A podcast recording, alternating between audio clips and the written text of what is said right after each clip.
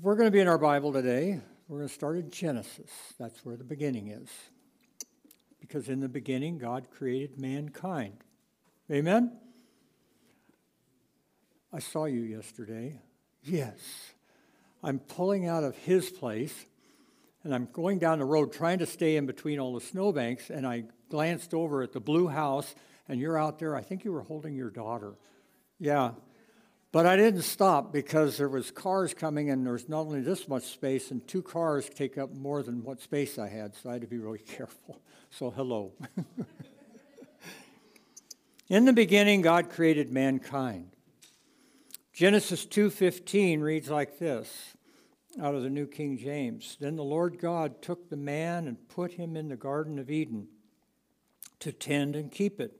And the Lord God commanded the man saying, of every tree of the garden you may freely eat, but of the tree of the knowledge of good and evil you shall not eat, for in that day that you eat of it you shall surely die. Definite command, and a definite result. Christians are familiar with the story and how it unfolds.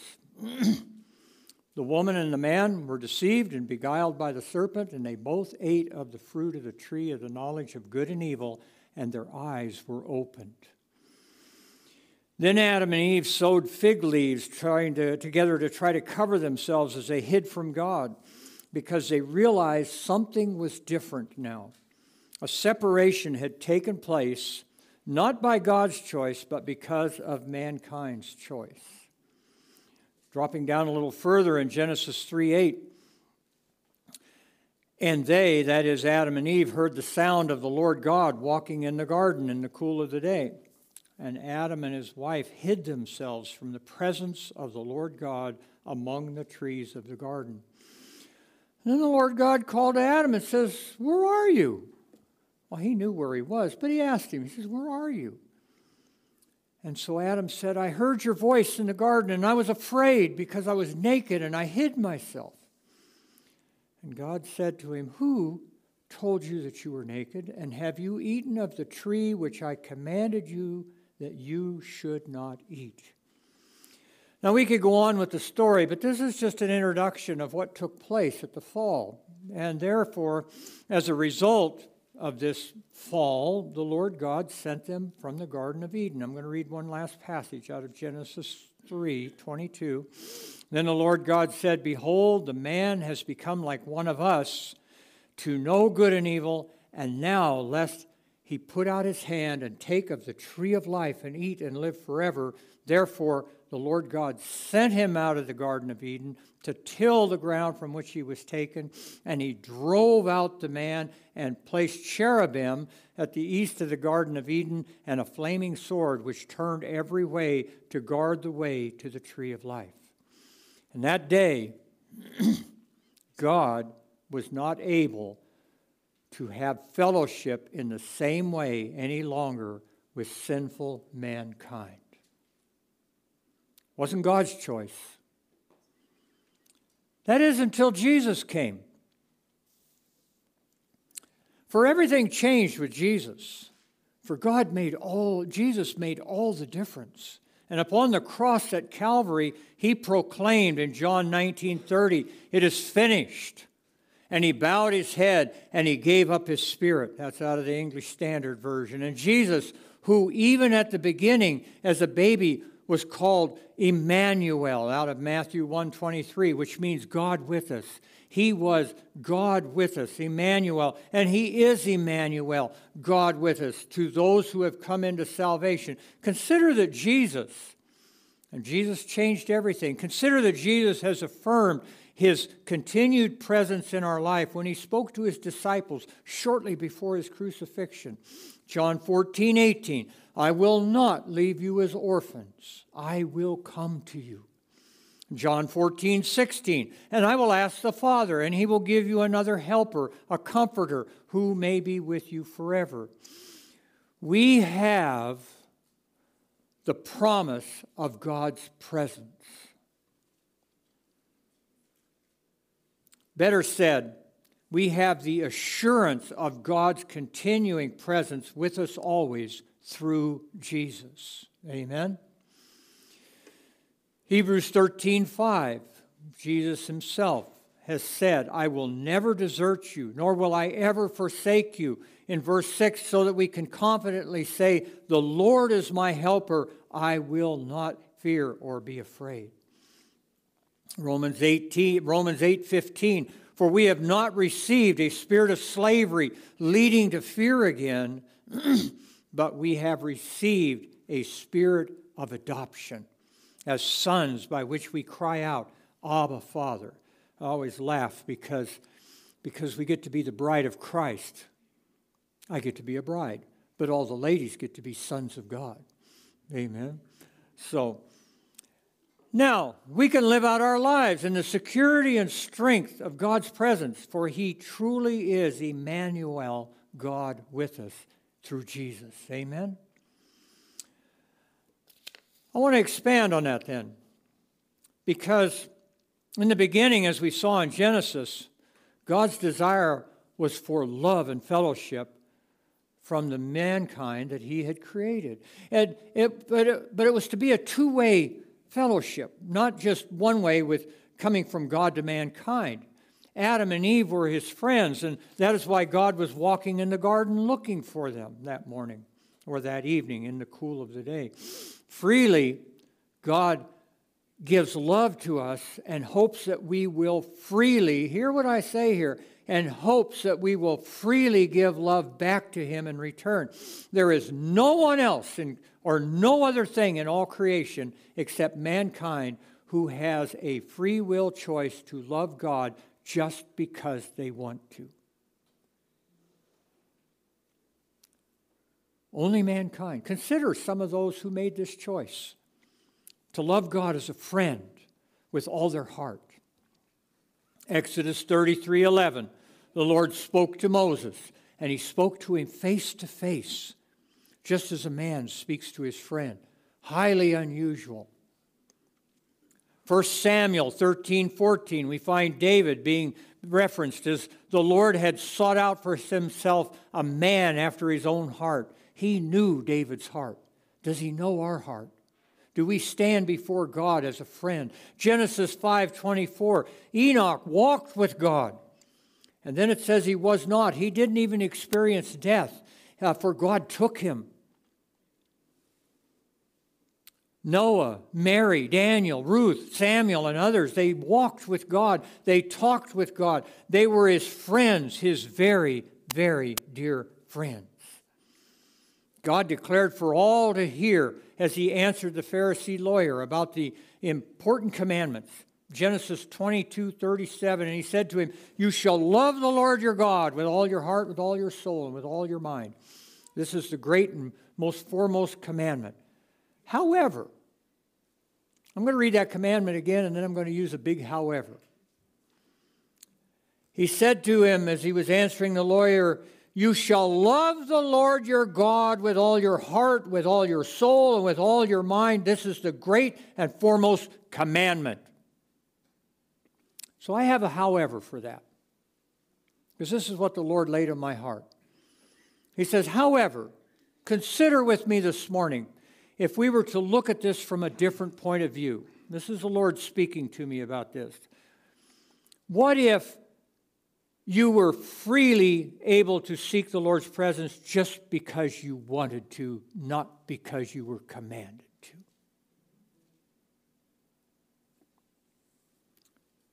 But because the Lord God had become your friend. And we want to express our heartfelt friendship and love toward Him. Jesus spoke just such a thing how to become a friend of God. Jesus showed the way in three different passages of Scripture that I'm going to cover this morning how this can happen. And further, how we can live it and continue in it every single day of our lives until the Lord God calls us home to be with Him in heaven. If we have ears to hear and are willing, the Holy Spirit will guide us into such a place of fellowship and friendship with God through Jesus that we may pour our love back to Him freely. Amen? So, the first of three ways to come into a close fellowship with God, that is a friendship without reservation, that is no longer holding back,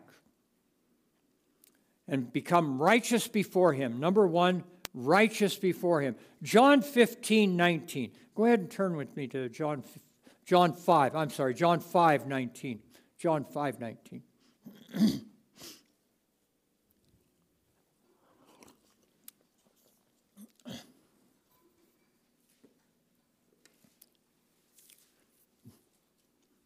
John 5 19. Jesus therefore answered and was saying to them, Truly, truly, I say to you, the Son can do nothing of himself unless it is something he sees the Father doing. For whatever the Father does, these things the Son also does in like manner. Righteous before him, pouring our love to him, is to be living for God in His image, choosing to live our lives before God and with God in spite of personal faults, shortcomings, or circumstances that make us feel terrible. It does not matter. We are to be living for God in His image and choosing to live our life before God and with God. John 14, 23, if you will turn with me to that.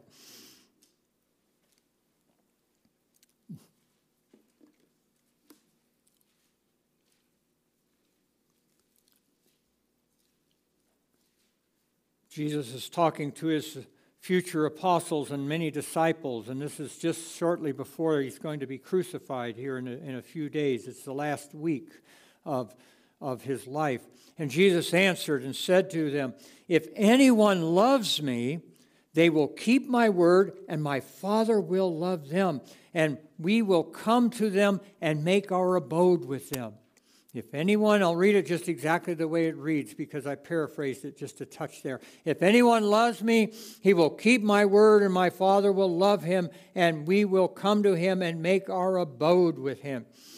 Obedient to his word, Jesus' living word. Each one can do such a thing. It is possible. And to live in such a way is possible. No one we mentioned earlier, all those saints of old, lived out their lives in holy perfection. There is no one on this earth other than Jesus who has ever lived a life of holy perfection. Every single individual you see in this congregation, including me, have faults and things that take place in their life. There are no perfect people except Jesus. What does that mean? Well, what it means is what those old saints did. What did they do? What they did do was is they had a profound and deep desire to live for God in all they did. And when they fell, not if they fell, but when they fell, they repented quickly and turned back to God. Let me give you an example. Peter, he denied Christ. Right there, when the, when the when the Pharisees are, are hassling Jesus around a, a, there's a fire and it's in the evening he's been arrested and everything. Jesus is about as far as from me to aaron over there. And they're giving him a, they're giving him this all this they're giving him all kinds of torment. And peter is over here and he's saying well you're one of them. He goes no i'm not. No i'm not. And jesus is looking at him this close as peter denies him right to his face. How horrifying. Peter is absolutely devastated. He goes out and weeps because he's so devastated. But what did Peter do? He did exactly what Jesus had been praying for him to do. Jesus denied Christ, but he turned, he repented, a broken and contrite spirit, and began immediately to once again live for our Lord Jesus Christ pouring out and strengthening his brothers in Christ Jesus to the glory of God. If you have a problem that you have incurred in this world, get off of your pity party and begin to serve the Lord again. The only way you're going to heal is when the anointing of God begins to flow through you and you raise up because you are walking in the Lord, because you love Him. Amen. Life can be a torment, but the kingdom is a glory. You can either get off the torment and begin to walk in the glory, or you can descend into the pit even further, holding on to the torment. Hold on to the Lord with all you've got. I love my uh, statement out of Hebrews hold fast, don't let go. Amen. Like it says back there on the wall let us hold fast the confession of our hope without wavering, for he who promised is faithful. His grace is larger than your problem if you will turn and repent and walk with him. Consider Paul's Holy Spirit inspired words. I want to explain why this is so important because if we truly love God, we honor God when we do this. Ephesians 2 4. Look at what God has done in our Lord Jesus Christ. For God, being rich in mercy, this is out of the New American Standard. For God, being rich in mercy, because of his great love with which he loved us, even when we were dead in our transgressions, made us alive together with Christ. By grace you have been saved. But then it goes on from there and raised us up with him and seated us, us with him in heavenly places in Christ Jesus. Verse 7 Yellow this in, in order that in the ages to come he might show the surpassing riches of his grace and kindness towards us in Christ Jesus. Amen. When we turn back to the Lord every single time, we are giving evidence that we believe that his gracious grace and kindness towards us is worthy to be grasped and held on to. Amen. We either walk in the Lord or we don't. There is no in between. Jesus speaks to those who, who seek and deeply desire to have an unhindered fellowship and friendship with God our Father. Turn with me to Matthew 7. I'm going to use this passage in a different way because this is what the Lord is saying. If you want to walk with the, with the Father and you want an unhindered fellowship, no shackles, nothing in between, so it's just you and Him, then hear what He is saying here. Matthew 7 Ask, and it shall be given to you. Seek, and you shall find. Knock, and it shall be open to you. For everyone who asks receives, and he who seeks finds, and to him who knocks it will be open. Or what man among you has, has a son shall ask for a loaf, and you give him a stone? No, nothing against your stones over there, Sister Tina. or if he shall ask for a fish, you give him a snake. I live in Alaska because I don't care for snakes. If you then, being evil, know how to give good gifts to your children, how much more shall your Father who is in heaven give what is good to those who ask him? You ask, you don't receive because you don't ask. Go to God and tell Him, I want to pour back that love you've given me. What do I mean by that? Just like friends who have needs, God has needs. He desires our love. That might be something you've never thought about before. He desires our love more than we desire His love. He created us. He knows the potential that is in us. He knows what we have the capacity to do if we will just walk in Him. We're not talking forced love, but love given freely by our choice. For freely God has given, and freely we have received, and freely we are to be giving love back to Him. How so? How so, Henry? I mean, uh, how am I able to do such a thing? How, how, when and where am I able to give back to God what He has freely given to me? That's a really good question. Well, the second of three ways to come into true fellowship with God ministering to God. Jesus spoke to this specifically, and I'd like you to turn to Matthew 25 34. Some of you may already know where I'm going with this.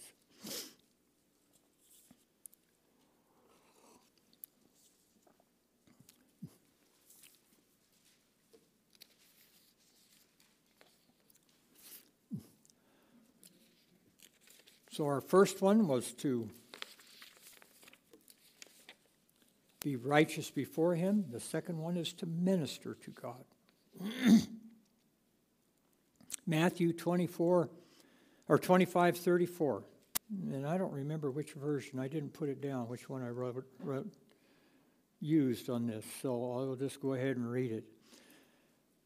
And the king will say to those on his right, Come to me, you who are blessed by my Father. Inherit the kingdom prepared for you from the foundation of the world. For I was hungry. The king, by the way, is our Lord Jesus. For I was hungry, you gave me something to eat. I was thirsty, you gave me drink. I was a stranger, you invited me in. Naked, and you clothed me. I was sick, you visited me. I was in prison, you came to me. And the righteous will answer and, and, and say, to the king, when, Lord, Lord, when did we see you hungry and feed you or thirsty and, and give you a drink? And then the king answers and says, or they go on, and when, when did we see you a stranger and invite you in, or naked, or clothe you? And when did we see you sick or in prison and come to you? When did this happen, Lord? And the king will answer and say, Truly I say to you, to the extent that you did it to one of these brothers of mine, even the least of them, you ministered and did it to me. Going forth in this present world and doing as God has done for us, when we were hungry and thirsty and a stranger to Him in a pit of despair, and He rescued us. God did, did not just beckon us to come forth on our own strength. He rescued us, and like a friend, He sought us out and would not give up on us but was persistent like it says in revelation 3.20 here i am. I stand at the door and knock and if you hear my voice and open the door i will come in and i will eat with you and we will have fellowship together. Amen. To freely give of ourselves to others as god has done so with us is to extend ourselves directly to God in active living friendship. For if God is truly our friend, we then minister to God as we minister to others. The third of three ways to come into fellowship with God is watching with Him. Watching with Him. Matthew 26, 36. This is one of my favorite passages. So uh, the Garden of Gethsemane is just a phenomenal place. If I could move back to, or go back, I didn't say move. When if I could go back to uh, and spend time in Israel, it would be in Jerusalem, and it would be in two places. One would be in the Garden of Gethsemane, and one would be at Emmaus. Both places have the most extraordinary anointing that you will ever sit in. You will not want to leave. It was very difficult for Nancy and I to leave the Garden of Gethsemane. We sat there for hours. It was like, I can't get up. She says, No, I can't either. I don't want to leave. I just want to stay here. I know. I want to stay here too. She says, I suppose we have to get up. I says, Yeah, I suppose we have to. Let's wait a while. Okay. the, the immensity of the presence of the Lord was extraordinary in that place. It was, and Emmaus was the same way. It would bring you to weeping. Uh, Matthew 26, though, 36, I want us to take a look at something. It says, Then Jesus came to them to a, to a place, came with them to a place called Gethsemane. I'll tell you, some of the olive trees in the, in the olive grove in Gethsemane that are there have been, the olive trees don't necessarily die, they just keep regenerating. And the trees that are there in that olive grove were there as young trees when Jesus went through that garden. Think about that.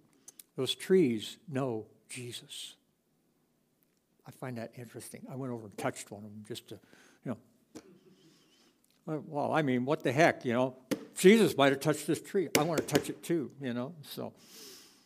Then Jesus came with them to a place called Gethsemane and said to his disciples, Sit here while I go over there and pray. And there's a rock that he prayed on. It's inside the Church of All Nations now. And he took with him Peter and the two sons of Zebedee and he began to be grieved and distressed. And then he said to them, My soul is deeply grieved to the point of death. Remain here and keep watch with me. Remain here and keep watch with me. Spending time, they only spent an hour in Gethsemane because Jesus comes back and asks, Could you not even watch an hour? Spending time with Jesus as we watch with him, listening, waiting, watching as a friend for, and I'll take it to the next level for what God would say as he shares with us, hearing God's concerns as they might that they might become our concerns, listening intently that we might enter into a place of friendship so close with God that we can truly declare, Not my will, but yours be done. And as his friend, that is a friend of God and our Lord Jesus, as we begin to pray before God, he will begin to lead us to pray for the very things that matter to him as he speaks into our life and our spirit and our soul. I'm not talking common prayer here. I'm talking about the one who has said, I want to just walk with you. I want to express my love for you, that your concerns would be my concerns, that when I begin to pray, I only listen for your voice and I will pray what you ask me to lift up. I'm talking about, and I don't want to use the term intercessor because that's not accurate. I'm talking about one who prays as God directs, because there's nothing in between you and our Lord God any longer.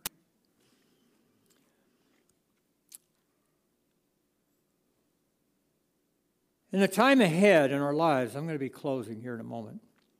There will be days when we will think we are alone.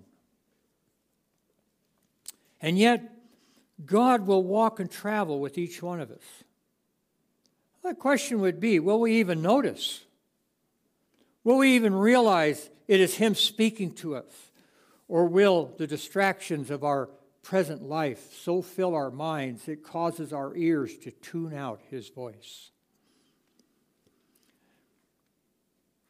I've got some folks that I pray for who, who struggle with too many thoughts that fill their heads. And uh, one of the prayers that I lift up that the Lord gave me was pray that the blood would filter out the voices of the strangers and that they only hear my voice. And that prayer has made a difference. The mockers, the accusers, the antagonists, the ones who would cause grief to someone who, who has, is in a bad place, they can't hear those voices any longer. Their comment is, is I, I can't seem to hear as well as I used to. Those, those things aren't as strong as they were, or they've just gone away. Plead the blood specifically. Will the distractions of our present life in this world so fill our mind it causes our ears to tune out his voice? Follow, following the resurrection on the road to Emmaus, Jesus had walked with two disciples. You'll find this at the end of Luke. And he spoke with them. But even so, in their state of mind that, that day, they, they did not even recognize him as he's walking along with them. But when they asked him, hear what it says here, but when they asked him to stay and begin to fellowship with them, Jesus served them as a friend and opened their eyes that they might see him in all his glory. Luke 24, 29. And they urged him to say, say they urged him, saying, Stay with us, for it is getting towards evening, and the day is now nearly done. And he went in to stay with them. And when he was at the table with them, he took bread and gave thanks and broke it and began to give it to them. And then their eyes were opened, and they recognized Jesus and who he was how often we have missed the blessing of God's presence as He walked with us because of our busy and worried minds and distracted lives, and when we didn't even think to invite Him in. Give thought. I'm going to ask each one of you give thought to the remainder of the day ahead and your life as you live it out day to day. Will you choose to love God? without reservation and seek his full presence in your life and invite him in as a friend. Will you do so today? Not just because he commanded it, but because he has freely given love to you, and in sincere friendship, you would want to give back love freely to him. This day ahead, consider friendship with God as Jesus spoke it in three ways be righteous before him, express your love for God by serving and ministering to others and take the time to watch with our Lord God in prayer, listening for his voice. And when you do so, you will become a blessing to God in Jesus, someone he would call his friend, his dear and loving friend. Amen. Let's all pray.